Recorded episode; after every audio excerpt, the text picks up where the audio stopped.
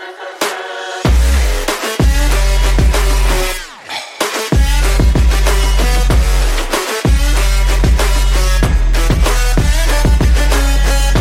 welcome back to the Brotherhood of Business podcast. Uh, we are your hosts. I'm Pat. I'm Cody. And I'm Andy. And today we're actually going to be talking about our business. We're going to be talking about uh, BA Shields. So, Brotherhood in Business, we're the podcast that helps other first responders who maybe want to start their own business or maybe want to get into business. Um, we're here to help you guys. We're here to give you the insight that it took from us or the, the insight that we had to use um, in our knowledge base to start a business regardless of whatever that business is, whether you're opening a brewery or whether you're manufacturing goods or mowing lawns, it doesn't really matter. If you want to start your own business, this is the place to be. So, um, Cody, tell us a little bit about yourself. All right, I'm Cody Cavan. I was born and raised in Nevada, um, Carson City to be exact. I was uh, went to college up at University of Nevada, Reno. Got my degree in communication and uh, American Sign Language. Um, after college, I was always tinkering with things and worked at body shops, doing fa- at fab shops, doing suspension and stuff like that. I've always kind of been a tinker and building stuff. Then that led into gun holsters and other things that we'll talk about a little bit later. Um, I've got worked for about seven years for the private ambulance service, then transitioned into fire. I was a volunteer for a couple years, then uh, got hired with Sparks and I've been with Sparks for about seven years now. Um, and that's my background. So, Andy.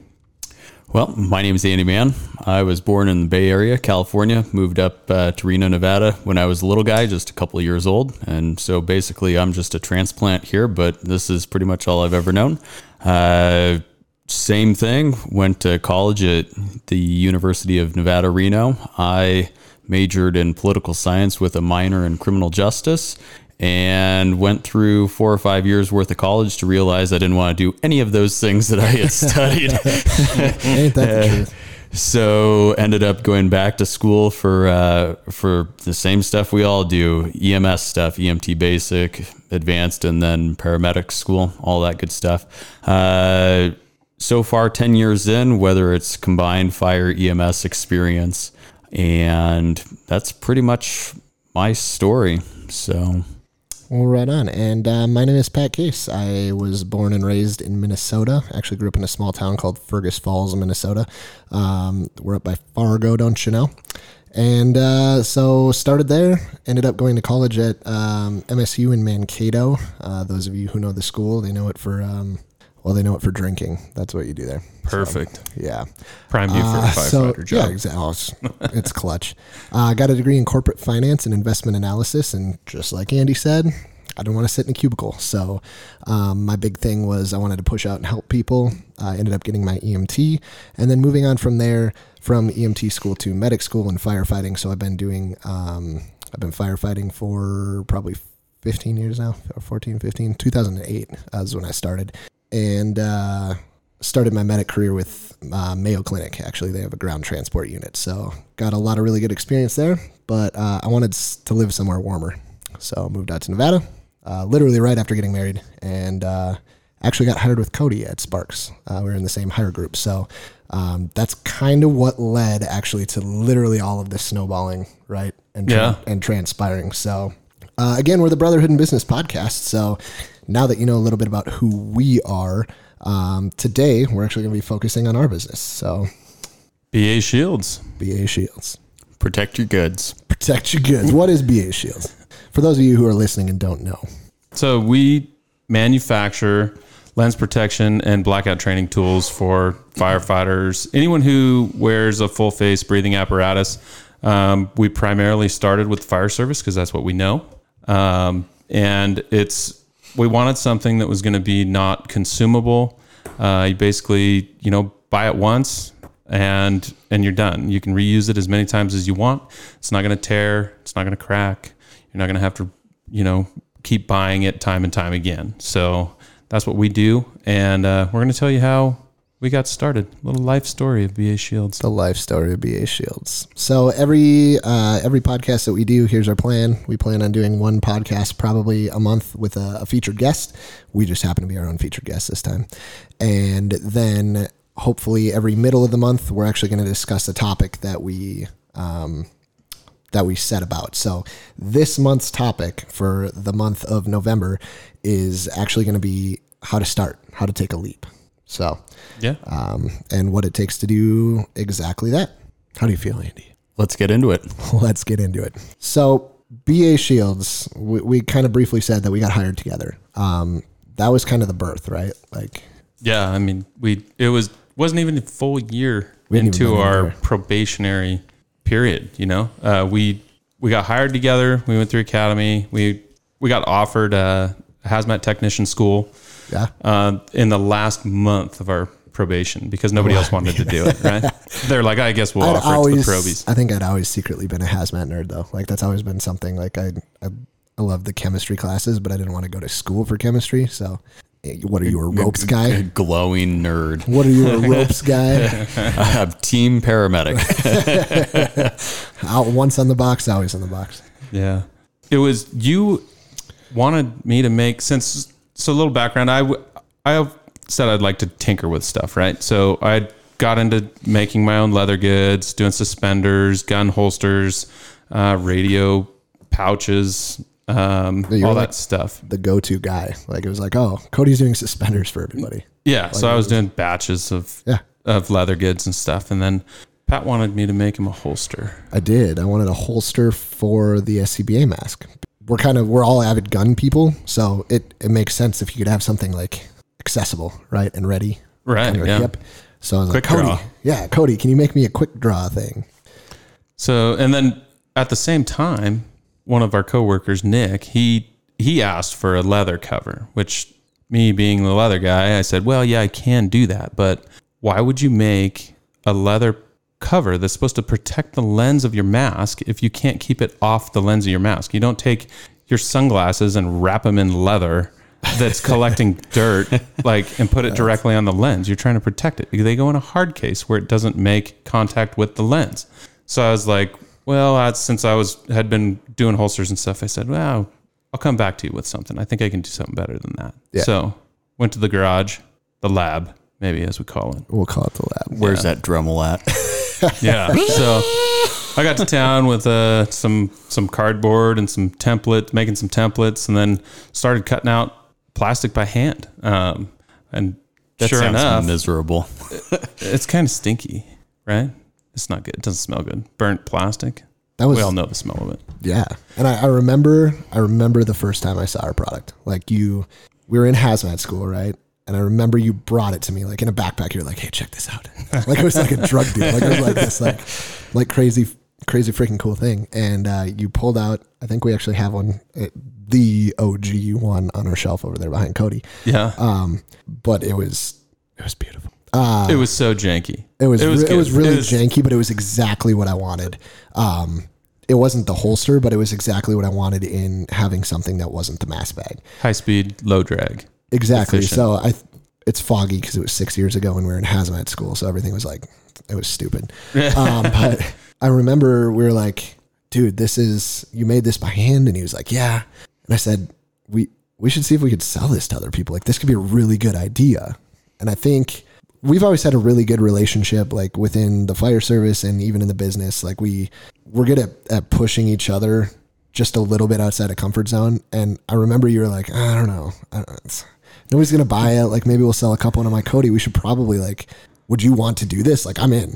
I'm like I'm in. I'm in. And That's the dumbest idea I've ever heard. When do we start? when do we start? Yeah. So I think I actually said, uh, as long as I don't have to handle like finance I side think you of it. did. And I'm like, I was like, I want nothing to do with it. and I said, did you know that that's like like what I'm? That's my background. Like that's what I went to school for. Was like the finance side of stuff. yeah. and uh, it was absolutely crazy because we're like, oh, did we just become best friends? yep. and uh, and we set to work making more. We didn't even know each other for a year No. at that point. Nope. And Yeah. we just decided to do it. But we knew we had a common theme, right? We knew that we had a product. We knew that we had an idea. We knew that we had a belief, uh, and and we believed in our product. We didn't know how much we actually believed in it um, until we actually started using it. But we knew that we had a direction that we wanted to go, and we pushed ourselves in that direction. And it wasn't like we're the three best friends that everybody could have. Like it wasn't like you have to go into business with um, somebody you know for a long time. In fact, as we're seeing, some of the best business relationships turn into friendships and friendships turn into business relationships and and you can do both and we'll kind of talk about that a little bit later about even other coworkers that we had that maybe used to be friends and then went into business and it's still a question we get they're like Oh yeah, how are you guys still doing this and you guys like aren't like at each other's throats. yeah like right? a like a feuding like 10 year married couple you know what i mean like we're just like no we, we have our roles we do our thing and shit's good because there there had been some other joint ventures, and I'm sure that there are joint ventures at almost every fire department oh yeah that either are successful or they like go down in blaze, right? like, and then most everybody hates everybody. right. When we first started this at our department, granted, we're we're both a year in. No, we don't we don't have great established relationships with everybody at the fire department. Yeah. You know, they're, we're working on it, but we're probies when they're Just- like, "You guys are going to start a business together," do you guys even know each other? and then at the end of the conversation, it's uh, good luck with that. that was literally what everybody said Oh yeah, good luck with that yeah. So we we started the business. Um, we didn't know how to start a business, so that this is what we're doing with our podcast, right? This, this literally hammers it home. Is we didn't know what the hell we were doing at all. So we started a business, and we're like, oh, you know what? Maybe we should. Uh, we we've got a product, right? We have a problem. So most businesses start out with a problem, and then they start out with this is the solution to the problem. So if you're listening to this and you have a solution to a problem, you have an idea for a business. It's as simple as that. You just need to be able to take it to the next level. So Andy, um, what is it that you do at BA Shields? So basically, I am the production guy, Yeah. and every one of these shields that uh, that we send out probably has had my hands on it at, at some point throughout the the production process. Yeah. Um, and that's that's my lane, as as Pat referenced, you know, just a couple seconds ago. We all have our different roles and responsibilities, and yes, we can kind of do what everybody else does, but we all have our lanes that we try to stay in for the most part, and production is my lane. Yeah. Yeah. I mean, it, it works out well. Um, we'll talk about how we got actually Andy involved in the business. Um, everything happens for a reason, it's, and it's funny. Totally. It's, it's really Yeah. crazy. Um, Cody, your role is a little bit different. My roles, it's used to be production. Used to be. You were- Right. Yeah. I took it from him. yeah. it was an accident. it just happened. I used to just be the shipping guy. right, yeah. yeah. So um, I acquire all the raw goods. Um, I make sure that we're stocked on all of our plastic, make sure that we our heat presses on our printers are running correctly, um, and make sure we have paper and shock cord and cord ends and driving around ordering that stuff, picking it up from the warehouses and I think more than that, I think you're you're not giving yourself credit where credit is due. Research But and development. You're you're, our, you're our R and D guy. So the the current shields that we have on the market right 100%, now are almost exclusively designed by Cody. Like the the shape of them, how they fit, how they mount, exactly where they go is Cody's wheelhouse. So um, I'll give you the credit because without it, we wouldn't have I forget. exactly how you forget. That's what I spend all my days doing. It is. Thinking about curvature So- of lenses and stupid things, how he to likes attach to, it. he likes to tinker, so we let him tinker. Um, I am the I guess as the business grows, it's weird how you have to like assimilate into different roles. But um, I started out being the finance guy, so just basically the operating officer. How do we pay bills? How do we get invoicing? Where does the money go? Um, are our taxes paid? all of those things um, are part of my roles. And then I kind of moved into the marketing side of things too. So if you follow BA Shields on social media, um, I usually do end up doing all of that, which which is an important aspect of business marketing that we'll have to dive deeper into in another episode because it is.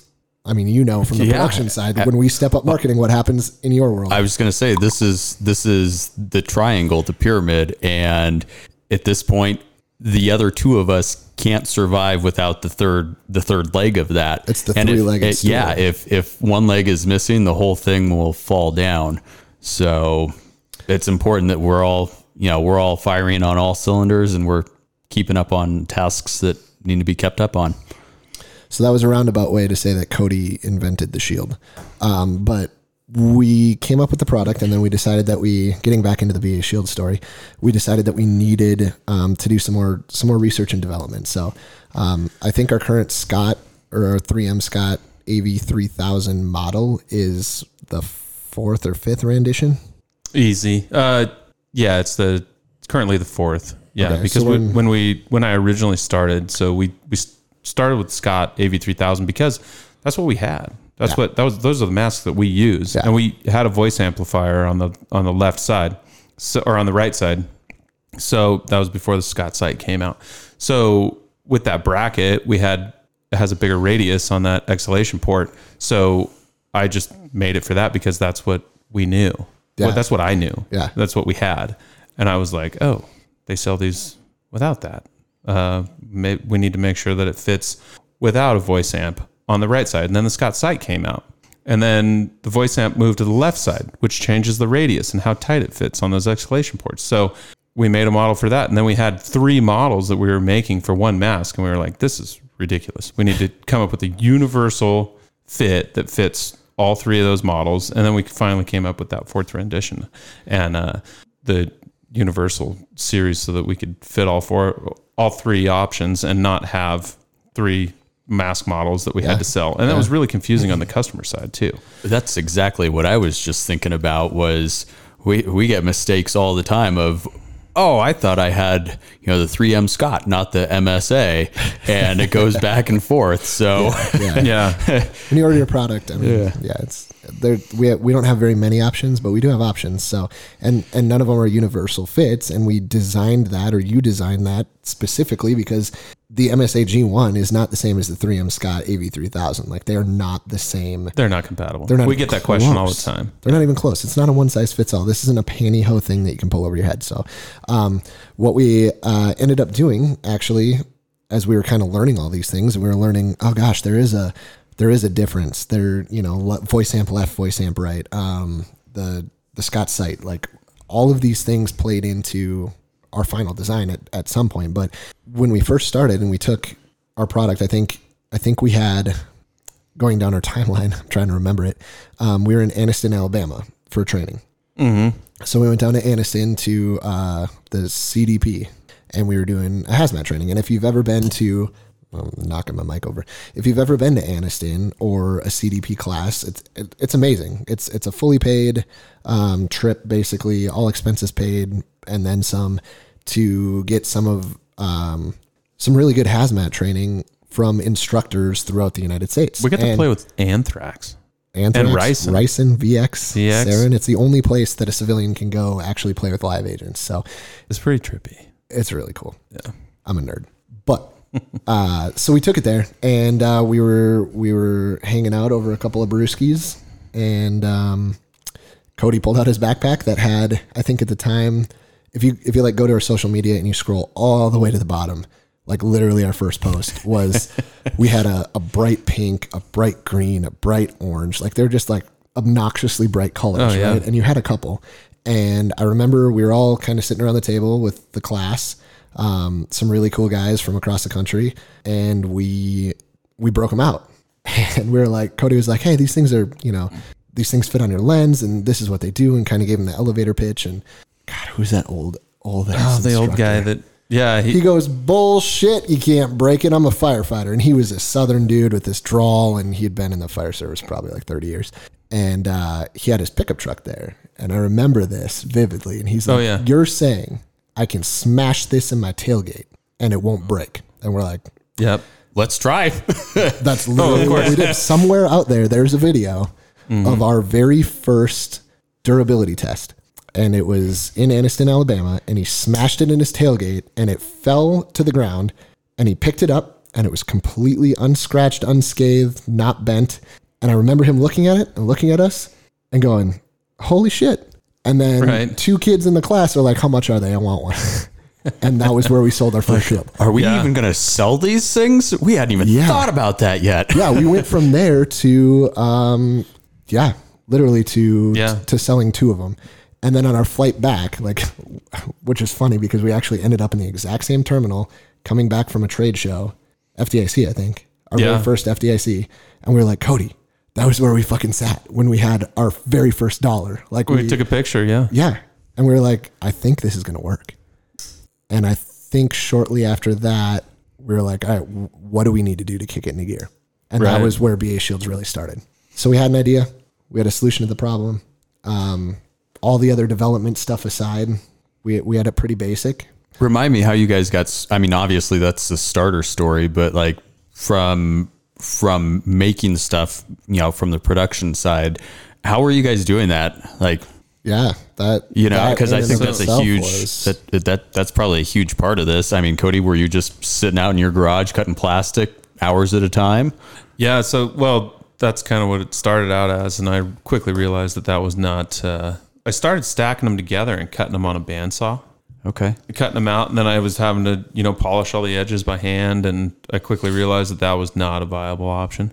So I found I just shopped around locally. I tried to find anyone who could cut it out with a laser, with a CNC machine, water jet, anyone. I found a local local company. They do metal work. It's called Tudo Ferro in Reno. They do they're absolutely awesome guys. great guys. And uh, I just walked in there and I was like, "Hey, I got this plastic material. If I get you a file, can or can we make a file? I have a cardboard We cutout. didn't even have a file. no, we didn't have a file. I They- remember going to your house and you had you were so excited about it. You had like a piece of saran wrap, Yeah, and that was how you'd trace the template. Mm-hmm. It was like a piece of saran wrap that you'd take the cardboard, right? I, so I I would take the saran wrap and I'd wrap it over the lens of the mask, and then I'd trace around like the frame and where I wanted it to sit, and then I'd I'd peel it off, and I think I was sticking it to my sliding glass door. yeah, at my house. Like, there's no shit. Yeah. Legit. There I was. So there we were. Yeah. I'd stick it so that I could see through it, and then I could transfer it onto onto. It wasn't even cardboard; it was cardstock.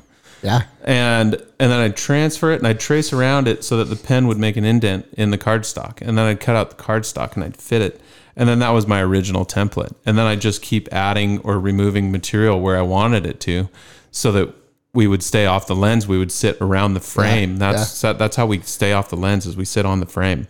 Um, so it creates that air gap in between the lens and our product, the shield.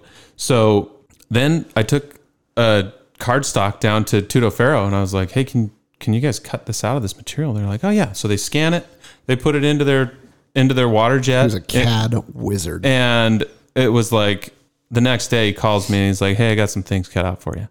I go pick it up. And then it was back back to the house, to the lab, uh, to to to, do lab. to mold it and see how we were, how I was going to mold it. And then I, I quickly realized that floppy moldy plastic uh, wants Is to hot. sit. It's hot Well, and then and you need you, we needed a way to keep it off the lens yeah. that evol- evolved down the road into 3D scans and and Oh, actually went from- actually molding It literally went from analog to digital. Like, real quick. Yeah, yeah, we- because we had to. yeah, because we were we found ourselves in a position and we'll again get to this in a little bit but we found ourselves in a position where we we couldn't keep up it was like tough. the- yeah, the- we had to scale and to grow so I would I would literally form them in my garage, and I before I was going to go on shift. I work I work A shift. Pat worked C shift, and we still are on the same shift lines. But we would I would run around and gather up all the shields, and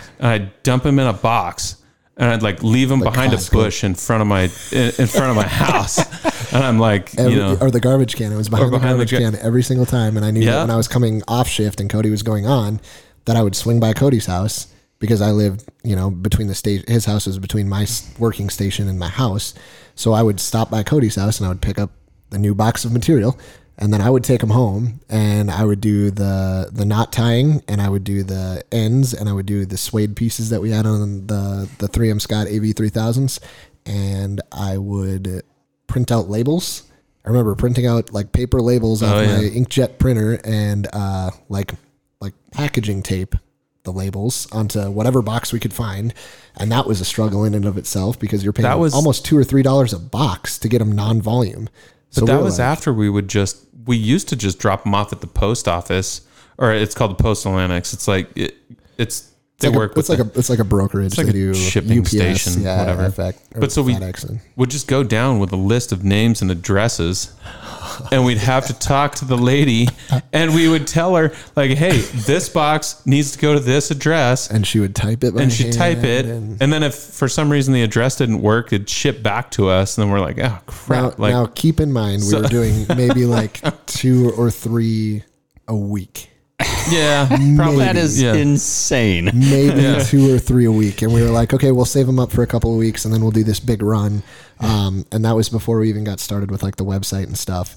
Um, and then just backtracking a little bit, that was, that was the development side. And I do remember sitting in your garage with like a, with like a buffing wheel Oh yeah, and we'd have to buff the sides of them. yeah. and then we'd i mean we played with all sorts of different ways of doing it and uh, eventually we got and that was just solid colors we didn't even dip into customs we didn't dip into Oh, yeah. designs or any of that stuff I um, think we were doing black and gray, maybe. and we had we had like the colors like the orange and the neon Oh yeah, we had we had some crazy colors. So, we were using so we big. started a social media page because we wanted to get word out there and we didn't know how um, so we started the social media page and we came up with that and then we're like well we should we should see if our department wants them so i think our Right. very one of our very first purchases was actually the city of sparks fire department and Yeah, we had decided that we were going to offer it to our department first, at like a like at a rate. discounted rate, right? we're like, well, this would be a great market to test them in. Let's see if they actually do what we say that they're going to do. Let's see if people are actually going to use them, or if this is like in the firefighting firefighting world. And everybody listening can absolutely attest to the fact that there are there's trinkets out there, right? Um, it's a new glass punch, it's a new knife, it's a new you know the Leatherman Raptor shears is like the a new light. you know what I mean? Like it's a new flashlight, it's a new helmet mount, this or that. Like, and there's nothing wrong with those products, and I think they add to a little bit of the flair, and for the most part, they're practical in some form or fashion, right? Um, it is. I think it's a lot of trying to redesign the wheel. You know what I mean? Like, how can I make Oh, my right. widget better than the last series of? Oh, it's a flashlight. Yeah, okay, it'll show. But it's a light. better flashlight with one more lumen. this one's waterproof up And to like ten thousand feet, and It's you know, bendy. and it yeah, or this one flexes. Um, nothing against the light manufacturers; you do a great job, but uh, everybody's kind of like trying to make the next newest, latest, greatest widget, and we thought we were on track to be the same thing, right? Like for Oh, the most totally. part, we were like, oh, we don't even know if people are going to use this sort of thing. So we sold them to our city, and uh, one particular fire captain that we had, uh, I remember him specifically saying, "I want to hate you guys so bad, like this is, the, but I can't. Like you guys have a great idea, right. And he's like, I have tried to Yeah. break this thing, and I've tried to come up with ways of why this is stupid, and I can't do can't. it." Yeah, So we were like, "Okay, okay." That's good. That's good. It was all good, you know, research and development. And we said, all right, well, if we have people giving us feedback saying that they want to hate us because it's the firefighter thing, right? Screw you, you're successful, or screw you, you did something that I wish I could have done. Why didn't right? I think of that? Why Yeah, there- we got a lot of that? Why didn't I think of that? This is like the pet rock, and we're like, well, it's a little more practical than the pet rock, but um, you know, why why didn't I think of that? Well, this is this is absolutely crazy, and I think that fed our fire Oh, totally. Yeah. we're like shit people are saying this about it maybe it's maybe it's a good thing um, so we we sold to that department to our department and after that and after we got some good feedback and people were using it we actually used it in some trainings where we could black ourselves out and do some you know zero visibility stuff we again came to a conclusion that it was time to like start marketing this so we started a website i think we used wix very simple Yep. easy to use like everything we did in the beginning was to be cheap Oh, yeah. It's user friendly. yeah You get in, do it yourself. Yeah, because we're firefighters, so we yeah. wanted we we again saw a problem, created the product, and then the problem was how do we create the product, and we solved that because we're firefighters and we do stuff with our hands, and it was something that you had a real good skill set at doing, and you were able to create the product by hand without us needing to you know go the injection molding route or take out a loan or. Right. I'm, I'm very proud to say that we started this business with probably two thousand dollars out of our own pockets Oh, yeah. Yeah. no it was. We, you know, there are some businesses out there that are financed to the hilt because they have to, because that's how their production runs. That's how they operate. They have assets that they need to buy. They have machinery that they need. We were able to do it from zero. So everything that we have built this company into has been debt free. Yeah, Period. it, it's been paying for itself, and you don't have to spend hundreds of thousands of dollars. Eh, you might, depending on what widget Yeah, you what come up with. yeah. But for ours, we it was fairly cheap. I remember when in the beginning, uh, you know, a sheet of our plastic was a hundred bucks, Yeah. And we were like, Can I buy uh, half wait. of that? Yeah. It literally was. It was. Like, Not even kidding. can you cut it in half and we'll buy half now and half, Half later, and then we'll we'll we'll just kind of figure it out. And we were like struggling. We weren't struggling, but we were we had a hard time investing a lot of money on something that we weren't sure on what we were doing. Everything was out of pocket. We're like, Yeah. "Ah, I don't really want to spend five hundred bucks on five sheets of material. Granted, these are four foot by eight foot sheets. They're huge. Where do we store them? Where you know we didn't have all that stuff figured out. So And We- again, this is a side project. This isn't this isn't our business. This isn't something that's putting food on the table. Right. You know, that's keeping a roof over our heads. This was An idea. an idea. This was the extra. This was, oh yeah, I, I like crafting bracelets, so I'm going to do that on my time off because as firefighters or well, most people in in um, public service, you're working a 410 schedule or you're working a 4896 or Kelly like um, like kind of like what we do here. So you have you have time off. You do. Yeah. It's not just like your two days of your weekend and then you go back and grind it out nine to five for the most part. We had a little bit of time on our hands and we are like, well, we'll invest a little bit of time and maybe just a little bit of money. And we went into it. I went into it as, you know, the operating officer or whatever, as I want to do this as inexp not cheaply because we use good stuff, but we want to do it as inexpensively as possible. That was my goal. And um, we managed to do it. Oh, 100%. We went from not not wanting to buy a full sheet of plastic for 100 bucks and uh 2 weeks ago I just bought 47 sheets. 4 by 8 sheets.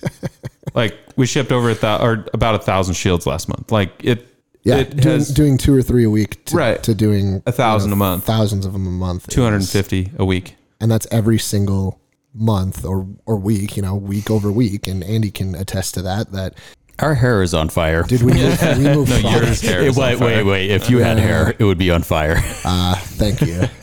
Your mustache hairs. so we, yeah, I mean, we we got ourselves into a position where we're like, all right, this is this is pretty good. We think we have something, right? Um, and then moving down our timeline, we're like, well, what's what's the next reasonable step? How do we market ourselves a little bit better? And uh, we actually ended up in Nashville. Yeah, we figured we wanted to get the word out, and there's we're lucky as firefighters and and being in the in the fire world, even the police world. Um, we have the ability to go to these concentrated um, firefighter trade shows. Like that's all of our market in one special area, and we can target them 100%. Like anyone that's going to FDIC or Firehouse World or any of these tr- firefighter trade shows are in the fire service. Yeah. Or whether they're volunteer or career, and that's our target audience. Yeah. It's not like we're in, I don't even know, like, do they, some other, that might be really hard for someone that's trying to sell a camera or, or a tripod. I mean, they, Sure, they could yeah. probably go to a, a There's camera. probably a trade show, but Camera it's- trade show, but, it's but- it's definitely your audience is more broad. yeah. And that's what we've gotten to, you know, hey, you guys need to go on Shark Tank. Like Shark Tank would be rad. Like, wouldn't it be cool if you could get up there and sell it to, to Mark Cuban? Like, no, because people like us get eaten alive because you can't sell our shit in Walmart Right. because the average person isn't going to want what we sell. We are very specific. We have a very specific And they're going to take like 30%. Come on. Well, and there's that, but like we have a very specific demographic, right? Like we have we're, we sell to anybody who uses a full face breathing apparatus, which really kind of limits you to like the first responder businesses, divers. We found out later, Military, law We'll enforcement. talk about that too. Um, but you know, we we came up with this product as a thing by firefighters for firefighters, and we're proud of that. But at the end of the day, we have a very narrow It's a niche product. niche. Yes, that's a great great way to describe it. So it's a niche product, but It's still a huge niche. There's a, a good there's a, a, lot of niche to be people out yeah, there. it's not like we're selling six wheel trucks. You know that that like there are thirty people in the world that are in the United States that have a six wheel truck because it's big and badass and expensive. But you know we're we're definitely a niche market, which which makes it a little bit easier because then we know exactly who we're marketing to. Right. Like We I don't, have I don't need to figure out where I'm going to market. Like it's nationwide. I don't need to figure out what my target demographic is. It's nationwide or worldwide? Worldwide. Let's let's let's be Yeah. real for a second. It just we don't just have firefighters in the United States. 100%, I, I yeah. hear they have them in Canada even. Do they? oh yeah, yeah. eh? Um, and they're they're actually some of our customers. So we we know what our demographic is. I know that it's not going to be a 60 year old male or female. I know that I know my age ranges. I know that typically my customer, just based on firefighting demographic, is typically a male and it's typically between 25 and 45 years old or 50 years old. Like that's like our target market. So we didn't have to like go do a bunch of market research and pick and choose. Like it was done for us. Our by doing what we do, it just kind of filtered into that. Um, so we ended up in Nashville. We did that show. Um, and that's where we met a lot of people from other firefighter owned businesses was that year in Nashville. Yeah. Um, Ryan Pennington Ryan, was Ryan one of the first. Yep. Uh, came up to us and uh, Nick Dingus, and they with Dingus Fire um, Equipment out of Amboy, Illinois. Um, they're actually one of our distributors now. Yeah. But we have a great relationship with Nick and um, Ryan with Jump Seat. Um, I think he's still doing that, but he does a lot of presentations on hoarder homes uh, at these conferences. Awesome speaker, really great guy. I hear he's on the list for FDIC 2022 as well. He is. So go see him, FDIC Yeah. 2022. Um, puts on an awesome presentation about, uh, what did he call him? Hoarder houses is not PC. Um, so we met him. We met um, the group with 555 with uh, Pip from New Jersey. Um, super good dude uh, and his crew, all, all of the people there. And they kind of took us under their under their wing almost. It was like, hey, Yeah. come out with us. Like this is, and Cody and I were looking at each other like, who the hell are we? We're just 2 guys who came up with this kind of idea, and we're actually we're selling product. We sold enough product to pay for the booth. The booth was a little less expensive than they are now, Oh yeah. um, which was an investment for us. We're like, shit, Right. how do we do it? And in the spirit of keeping things cheap, we actually have a a, one of our um, drivers or engineers has a brother who lived in Nashville, and we and he owned a restaurant. So we're like, hey, we're going to Nashville. Can he get us tables? Like, we don't want to pay three hundred dollars for two days of table rentals For the for the booth. Was yeah, or we didn't know what we were doing. Like we so we were like the booth is already expensive. We're out of pocket. Like oh shit, are we gonna make this up? And we ended up you know trying to pull strings just to get it to work, and we did. Um, so we started there, and then they, yeah, like I said, they kind of took us under their wing, and we were like, wow, there's like this sub community of an already tightly knit community, a brotherhood of these like people who own Super and awesome run co- companies, and yeah, and every single one of them turns out to be absolutely fantastic when it when it comes to um, you know questions. How do we do stuff, or where do we do stuff, or um, how how did you guys run this? Or we learn from Yeah. their mistakes, and that's what we're doing with this podcast is Or they- giving back in that exact same fashion. They give us so- ideas too. Yeah, They're like, "Have you guys thought about doing this?" We're like, "Huh." it's Or literally yes, it's, we have thought of that. it's literally free brainstorming sessions. Every, Every time. time. we go to a show, Every every, single time we talk to somebody else, and w- and we do the same thing. We pay it forward. We're like, hey, have you thought about this? Or it'd be super cool if you went and talked to that guy. Or hey, it's all, it's all about networking connections, really, at these at these trade shows, especially for the exhibitors like us. Mm-hmm. Um, it's networking for everybody, but when you dive deeper into these small like niche areas, um, we were we were right next to Identifier in Nashville yeah, our first and trade Matt show. Yeah. gave us another great firefighter owned business. Gave us some awesome advice. Hey, you guys should try this. You guys should try that. You should, you know, whatever it might be. So, Mm-hmm. um, yeah, we're just here trying to pay it forward now with with the podcast and to try to have these people back on and hopefully encourage other people again to other first responders to, hey, it is a really cool industry and it's a really cool um, opportunity to get together and network with these people. So um, that's what we're here for. well, How, how'd you guys scale up from from where you were before I came on board? So post Nashville was um, an eye opener for us because we're like, dude, we got to hit trade shows. oh right. And I remember, I think it was was it Matt? Who was it? It was one of the leather guys. They said you have to do Indy. Oh, it was uh, Get Hosed Apparel. Oh, Get Hosed. Yeah. The uh, the lovely husband and wife team of Get Hosed Apparel. They they basically said like, look, guys, you need to do FDIC. And we're like, Yeah, right. Who are we? FDIC? FDIC. That's where professionals go. That's where like Pierce has the giant setup, and like you know 3M Scott's got their giant booth, and we're just two guys from Podunk, Northern Nevada, and what what are we doing here? And and then the other aspect of it was like we're it's expensive. Oh yeah. Five grand for a ten by ten booth at FDIC. Yeah. And we're like, we don't have the capital to do that, and we're nervous because, you know, we're like, we're never going to recover from that. Plus flights and you know, all this and it's stuff. hard because they, they say, "Oh, you just got to do it." There's you will make your money and take product and everything that you think that you're going to take and you're going to sell there, double it, and I guarantee you will you will sell out. But and we that's so hard to take into account from just well, you don't know what you don't know, right? So when they're like, oh, just take a shitload Double. of product, Take double? and What? double it, and then and you'll make your money back, no problem. And we're like, whoa, like, and that's literally what we did, and we sold out in two days. We took double what we thought we were going to need, and we sold out in two days. And we didn't even have our own booth. We were still trying to save money. We used a corner booth with Dingus Fire Rescue back in the corner of Lucas Oil Stadium, and we sold out. I mean, it was it was awesome. Like it was absolutely mind blowing. But when you have thirty thousand firefighters in a concentrated area, and you have a product that works and that people can believe in, especially when they put their hands on it and they can see Yeah. it, like Throw it on the floor, step go- on it. You try and break it. right, Yeah, exactly. Okay. And and that was that was a big thing is when you when we had that problem with marketing.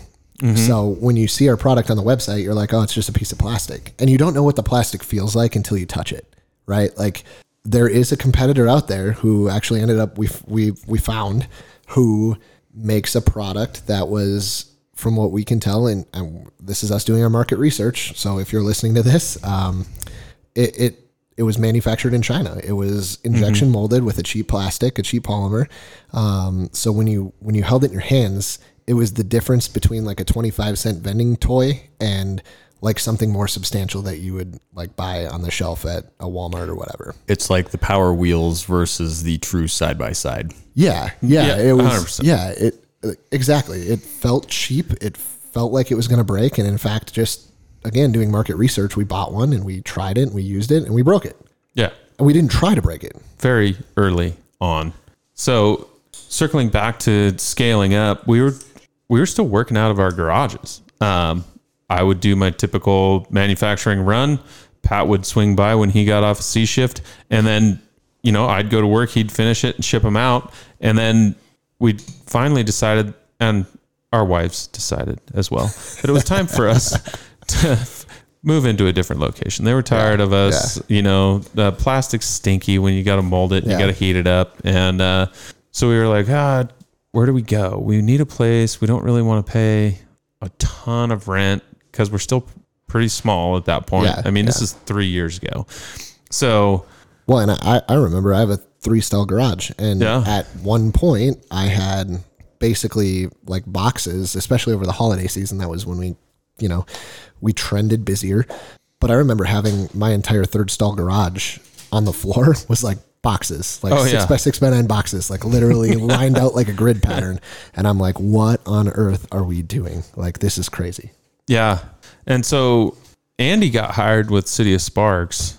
Um, and we we started talking with him and we had known Andy from working in the just in the industry in our local area. He was, For an, years he was an years. ambulance guy. He's Specifically, we knew him as the ambulance guy. He's an ambulance driver. When he got hired with Sparks, we just started talking and, you know, normal chit chat. And we're like, yeah, we're looking for a space. We're looking to try and, you know, get into somewhere that we can have a real shop. And he's like, I think I got a space for you. Come on out and check it out or whatever. So, Well, actually, so that all started. So how Andy got roped into it is we were working together uh, yep. at one of our fire stations. Um, And we were trolling the old industrial neighborhood. well, well, so what we were doing is, yeah, we were we were sitting there on our phones, and we were like, oh yeah, you know. And he's like, have you seen this house that I bought? And I'm like, you moved? Like I had no idea. I'm like, I, I didn't know where you lived to begin with. And he's like, yeah, I bought this property. And I'm like, oh, cool. Can I see it? And he shows me the the Zillow or whatever and pulls it up. And so we're I'm scrolling through and I'm like, oh man, that's awesome. And like kind of simultaneously, I think the same day we were trolling the yeah the industrial spaces. We're like, hey, we've got this problem. Like where we need to grow. We need to get into a bigger space. And we ended up um, we ended up like I don't I don't even know how it came across. Like I think I was looking at it and I'm like, dude, how many acres do you have? Oh, I think it was the captain we were working with too. It's like, yeah, I've got this huge shop space and I have no plans for it, at least right now, anyways. I don't know. I just moved in and Well, I think trying- originally we were we were trying to figure it out out. here.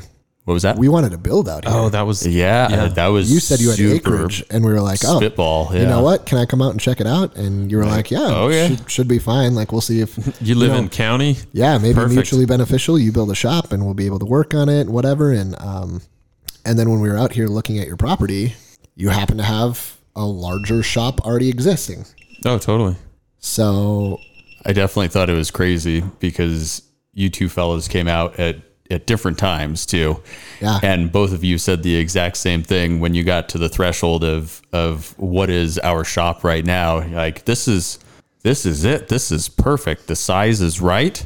And uh like I can we can totally see, you know, being in here for a little bit anyways and a, a little bit has turned into nearly 3 years of growth and I definitely I would say prosperity for uh, for yeah. for BA Shields with where we were. I to me it's crazy to think, you know, where we were 3 years ago as we start to, you know, start to talk about your first trip to FDIC while while you guys were on the road. I remember spending an entire day out here just so proud of myself like you keep at what I you did. keep getting orders and I'll keep making these things and little did I know. uh, yeah, so it it basically kind of all transpired into um, where we're at right now, and we we got I don't want to say lucky, but literally it was it was a little bit of luck. Like we wouldn't be where we are, you wouldn't be involved with the company, we wouldn't be operating out of this this shop right now if we hadn't been knows? working together that one day. Right. So for everybody listening, you never know. You've got an idea, you can solve the problem. All of that stuff sounds absolutely fantastic, but you know, sometimes you do get in a business with the people that you're working with, and if that is how things transpire, then that's awesome. And you you got to use it. Like everybody has a strength, and everybody has something they can bring to the team. Think about how it is on our engines right now, right? Like you know your role. Everybody provides whatever that role is, and we work our way up to that position and uh, and we we find ourselves in positions where we can grow from there. So, um, in a nutshell, I mean that's the basic BA Shield story. Like we we started from nothing. Like if I could recap it, we started with nothing. Um, it was an idea. We came up with a a problem, which was you know there's no real good way to um, there's no real good way to protect your lens on the fireground at all. Um, and there's no good way to do any sort of blackout training or limited visibility training we tried to keep it cheap. We did keep it cheap. Um, and we created our product and we were able to grow and navigate marketing and navigate. We wrote our own patent. We didn't discuss that. Like we could probably talk for an hour and a half on all this stuff. And that's, We'll have to do it's our own episode on on the patent. I mean, just we'll, we'll bring somebody else in who's, who's it, done um, their own patents too, because I think that's exclusive to them. Um, but if we boil down like the meat and potatoes of this episode and what we really wanted to talk about, it's it's it's taking the leap, right? So um, we kind of discussed how we did it. If you're listening to this, there's something out there that is obviously tugging you to our podcast that's saying, hey, maybe I do have this idea, or maybe I do have this plan, or, you know, this is what I want to do with the business. And I, I just don't, I don't know if it's right. I don't know if I'm comfortable doing it. I don't know if this is where I should go. Um, and we're telling you right now that we just had this discussion in our meeting before we uh, hit the podcast table. You'll never know, Yeah. right? You'll you'll never know if it's the right time. So you just need to do it. And the worst that'll happen is it doesn't work. And now next time you come up with an idea or a business or something like that, now you know from your failures, right? You you learn from them. that becomes your experience for the next time around. Exactly. It's and hopefully you can take from the experience that we've been able to figure out and the folks that we bring on to the show, you know, in the coming months. Maybe we don't have the right answer for what you're looking for today, but maybe one of the guys or gals that we bring on, you know, down the road, that's what you're looking for. yeah, and in business, I think you guys all agree. Like there are so many components from how do you market? How do you market effectively? Like anybody can throw money at a marketing campaign, but if it's not if it's not hitting your targeted audience, you're not effectively spending your money. Your ads Oh, aren't right. converting, right? If you have an idea and you want to protect it, but you don't go get a patent, you don't pursue that, it leaves you open to somebody else who does want to go get the patent with the same idea who might make a tweak to make it better than your idea. Or they have the backing, the the power to make it happen. Yeah, the financial That- that know-how. Maybe you don't, the- right? Yeah, they might not I- tweak it at all. They might just steal your idea and have more money than you. Yeah, and, that's it. And run with it. So we, I guess, if we were to come up with like a couple of key points in starting a business, I would say that you just need to do it. If you have an idea and you want to run with it, you can make it as elaborate or as uh, simple as you want. we started simple, and as we grew, we were able to grow everything else about our business. We basically put everything, every, every, especially in the first three years, and still pretty much everything today, we put back into the business. Yes. So you're not you're not unsuccessful if you don't make money. Everybody who gets into I would say I would argue that almost everybody in entrepreneurship, you have a first hard 3 years.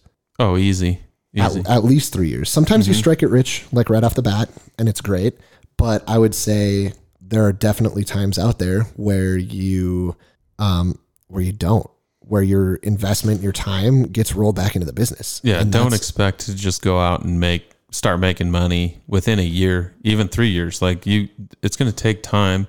People have to figure out who you are and what you Yeah. do. Unless you've got gobs of money just to throw Yeah. at marketing, which is a shot in the dark too. Sometimes, you know. So I mean, look at all the stuff you see on Kickstarter and all that stuff. Like they're just campaigning for money so that they don't have to put a big chunk down to get started. You know, they can have pre-sales that help them out and get them going. and more importantly, I think don't don't chase other people who are successful. Does that make sense? So don't don't look at a company that has done really really well and say, "Well, I'll never get to their level," or "I don't know if I could be that successful." Or the flip side to that is, "I want to be as successful as them." Because you're already probably seven or eight years behind them. Like I think Oh, of that picture that has, um, it's like an iceberg underwater. It's like a cross section and it says success, and that's like the tip of the iceberg. And then underneath it, it's like failure, uh, loss of money, loss of fail. Like it's it's all these other things that you don't know what they went through. And I would say BA Shields right now is a successful company, but we're seven years in.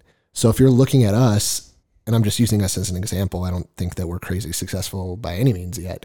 Um, we're still working hard to get to that level, but we've done a lot of things throughout our course of business, right? And if you're looking at us going, I want to be like them, we're seven years ahead of you, bro. Like we're we've Oh, been right, in yeah. the game for longer than you. Right.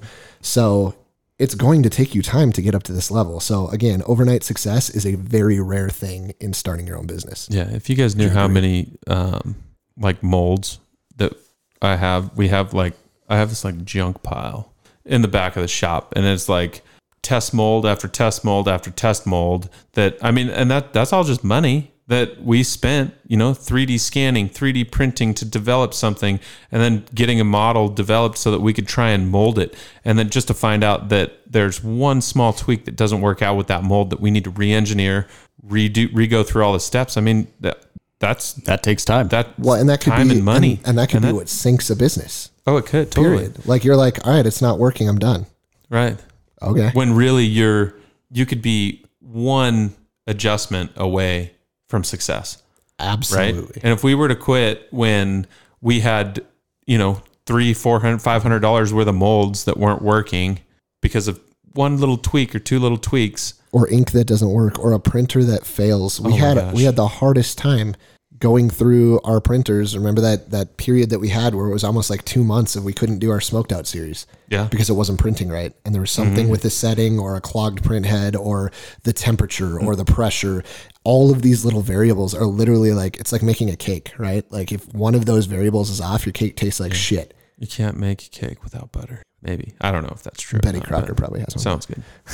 you know what I mean? But there's like there's there's these things that that you need to do in business that aren't going to be easy, and it is a hard road. It really is. Yeah, you, and you have to be persistent. You can't. do. You just can't let all the little bumps and bruises set you back. Or I mean, you just have to keep going. You know, There's no, especially when you have people depending on you. You got Yeah. orders coming in the door, Yeah. and you can't produce something. Yeah. Like that's I'm shitting my pants, and I need to figure something out. I'm balls deep in my printer because I can't figure out what where the malfunction is. and I can't But- just go down to Walmart and buy another one because No, they don't exactly carry that. Our printers don't uh, just grow on trees or No. at Walmart. one, so it's specialty stuff, and sometimes you need to make more of an investment, or sometimes you need to pull money back, and um, You wait, wait a minute. You got to spend money to make money. that's That, that's how That it works, right?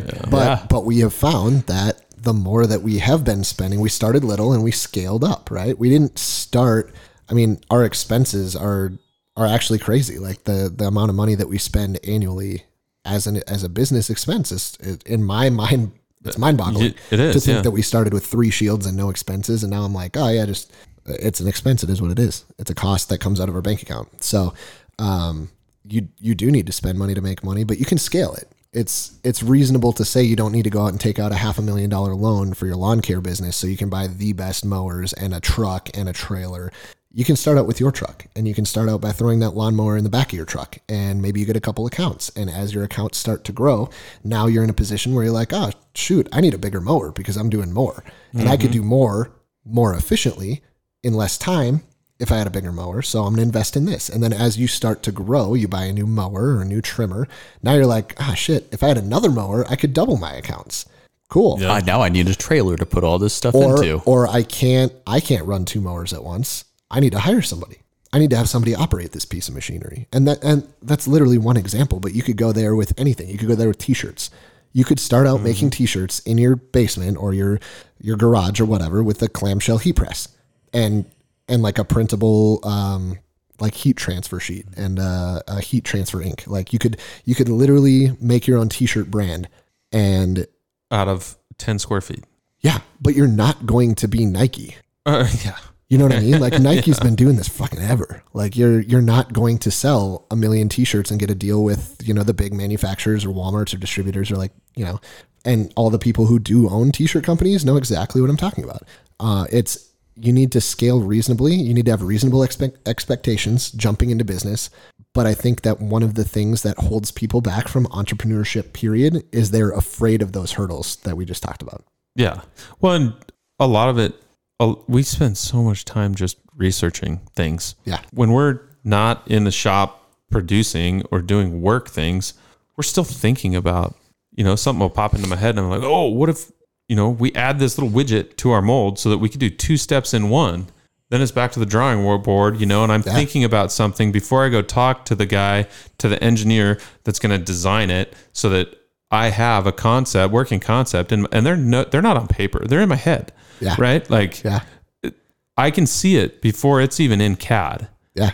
And hopefully I do a good enough job explaining that to him. But like we are constantly thinking about this stuff. Or if we have an idea, Mm-hmm. we're researching it. We're trying to figure out how research is just time spent that's free.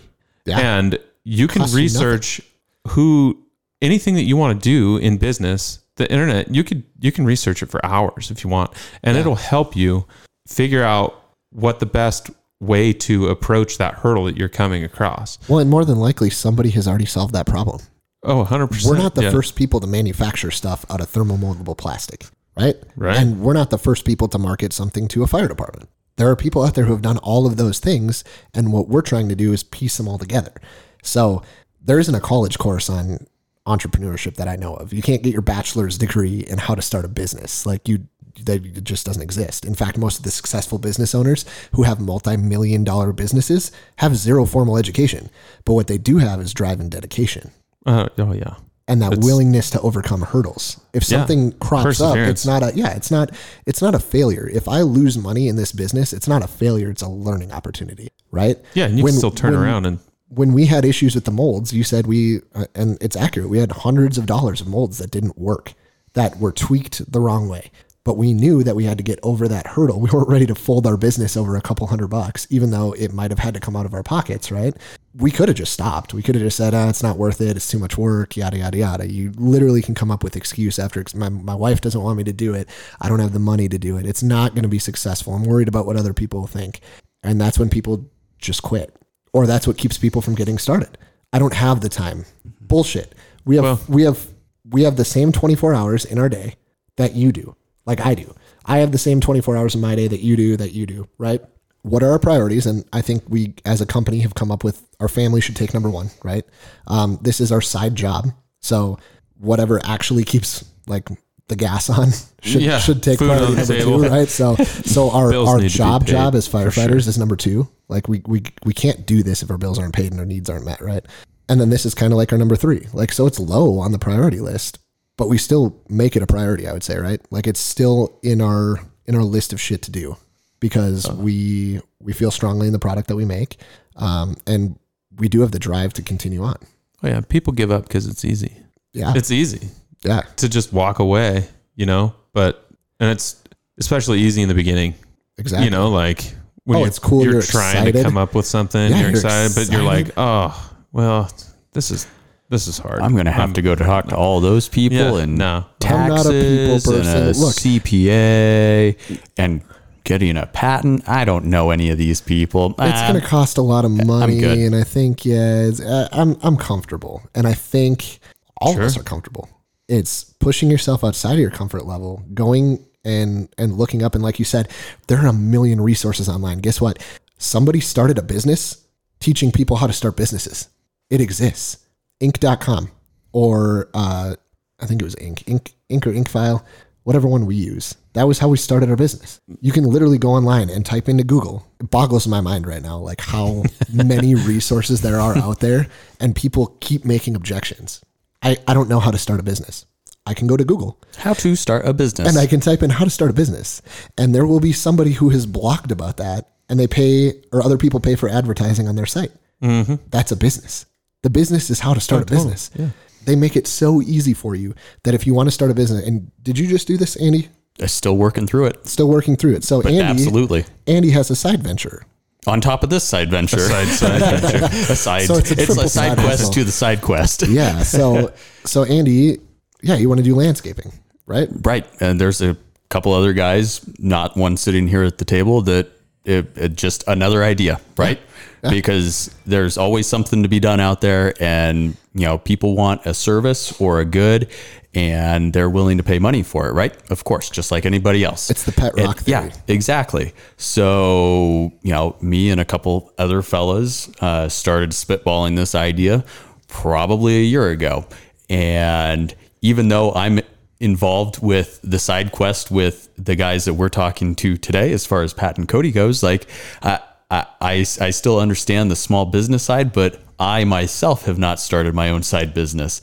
So here we are, you know, me and two other guys working through starting our own side business. And hey, you know, I got a guy that's sitting right across from me that I could have just, I don't know, asked some questions like, hey, how easy or difficult is this? And, you know, to me, it's been incredibly eye opening just working through i mean it the the concept is the same but it's completely different on the business you know aspect right but how do i get a business license? How you know for for what we're looking to do we need to go through a contractors board. We don't have to do that for BA Shields which is which is awesome.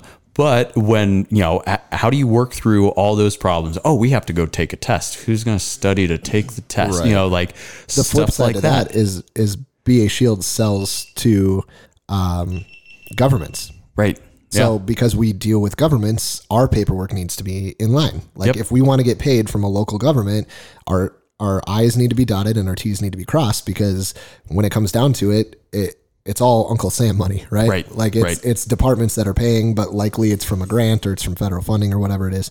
And, you know, they're they're having problems with that. So really when it boils down to it, we're talking about basically the same thing.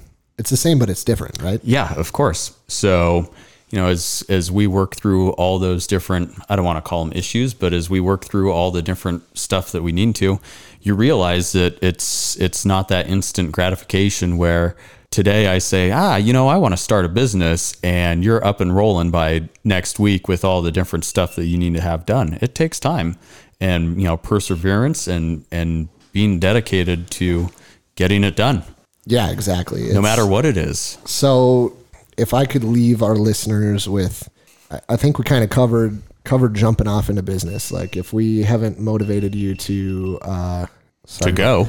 yeah, to go. The, the the beeping in the background, all of our video, all of our cameras are dying. Apparently, we made this a really long one. Oh, good hell.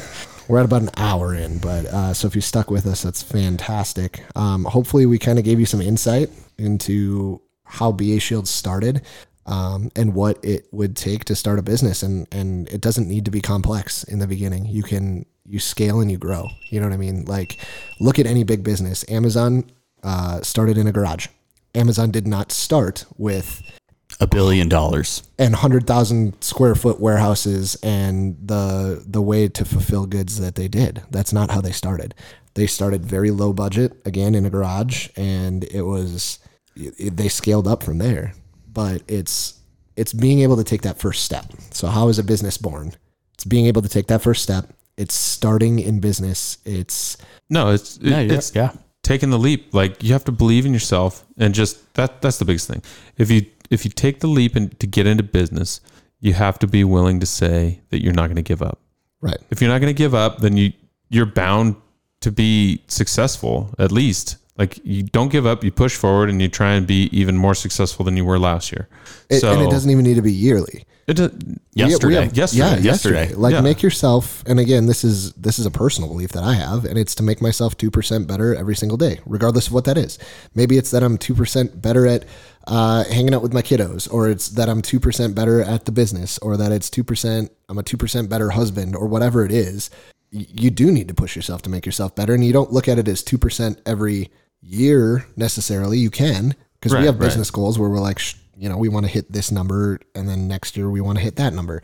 But really, what you want to get into is how do you make yourself better every single day, and then by the end of that year period or whatever you're looking at, you're like, holy shit, what did I just do? Like, Yeah. Look at all the things that we did, and and it's it's that theory of taking a bite of the elephant one bite at a time, or eating the eating elephant, the eating the elephant, elephant one bite at a time. Um, you you don't you don't try to fit it all in your mouth at once, but at the end of all of your little bites, you're like, wow, We I got it done. I actually accomplished that Nailed it. goal. Yeah. So in parting, I would say that uh, you need to you need to just get out there and take the leap. If you have an idea, you have a business idea, you have a plan, you have a solution to a problem, roll with it. Like you you can fix you can fix a lot of problems. And I say you like generally, right? Like people out there can fix a lot of problems. Oh, totally. They can come up with Yeah. solutions to problems. They can come and and in business, that's what we do. We referred to it last um, last month too. There's somebody out there with money to buy whatever it is that you're peddling. Period. There are people who you know, it, painting your painting a room is easy, but there are a lot of people that don't want to paint a room Oh yeah. And, they're they're gonna pay to pay money. for it. Yeah. for somebody else to do it. Cutting your grass is unbelievably easy, in my opinion. You know, especially some of these small yards, and there are people willing to pay money, hard-earned money, for somebody else to come out and mow their grass for them. Totally. Go I mean, get it. That's There's business, always right? someone Like, with money that's gonna that'll pay you for some sort of service. so if you're saying I have- Walking your dog. People I mean it's out there. like And kudos to those people. You're like, hey, you got enough money to pay me? I'll walk your dog. Whatever.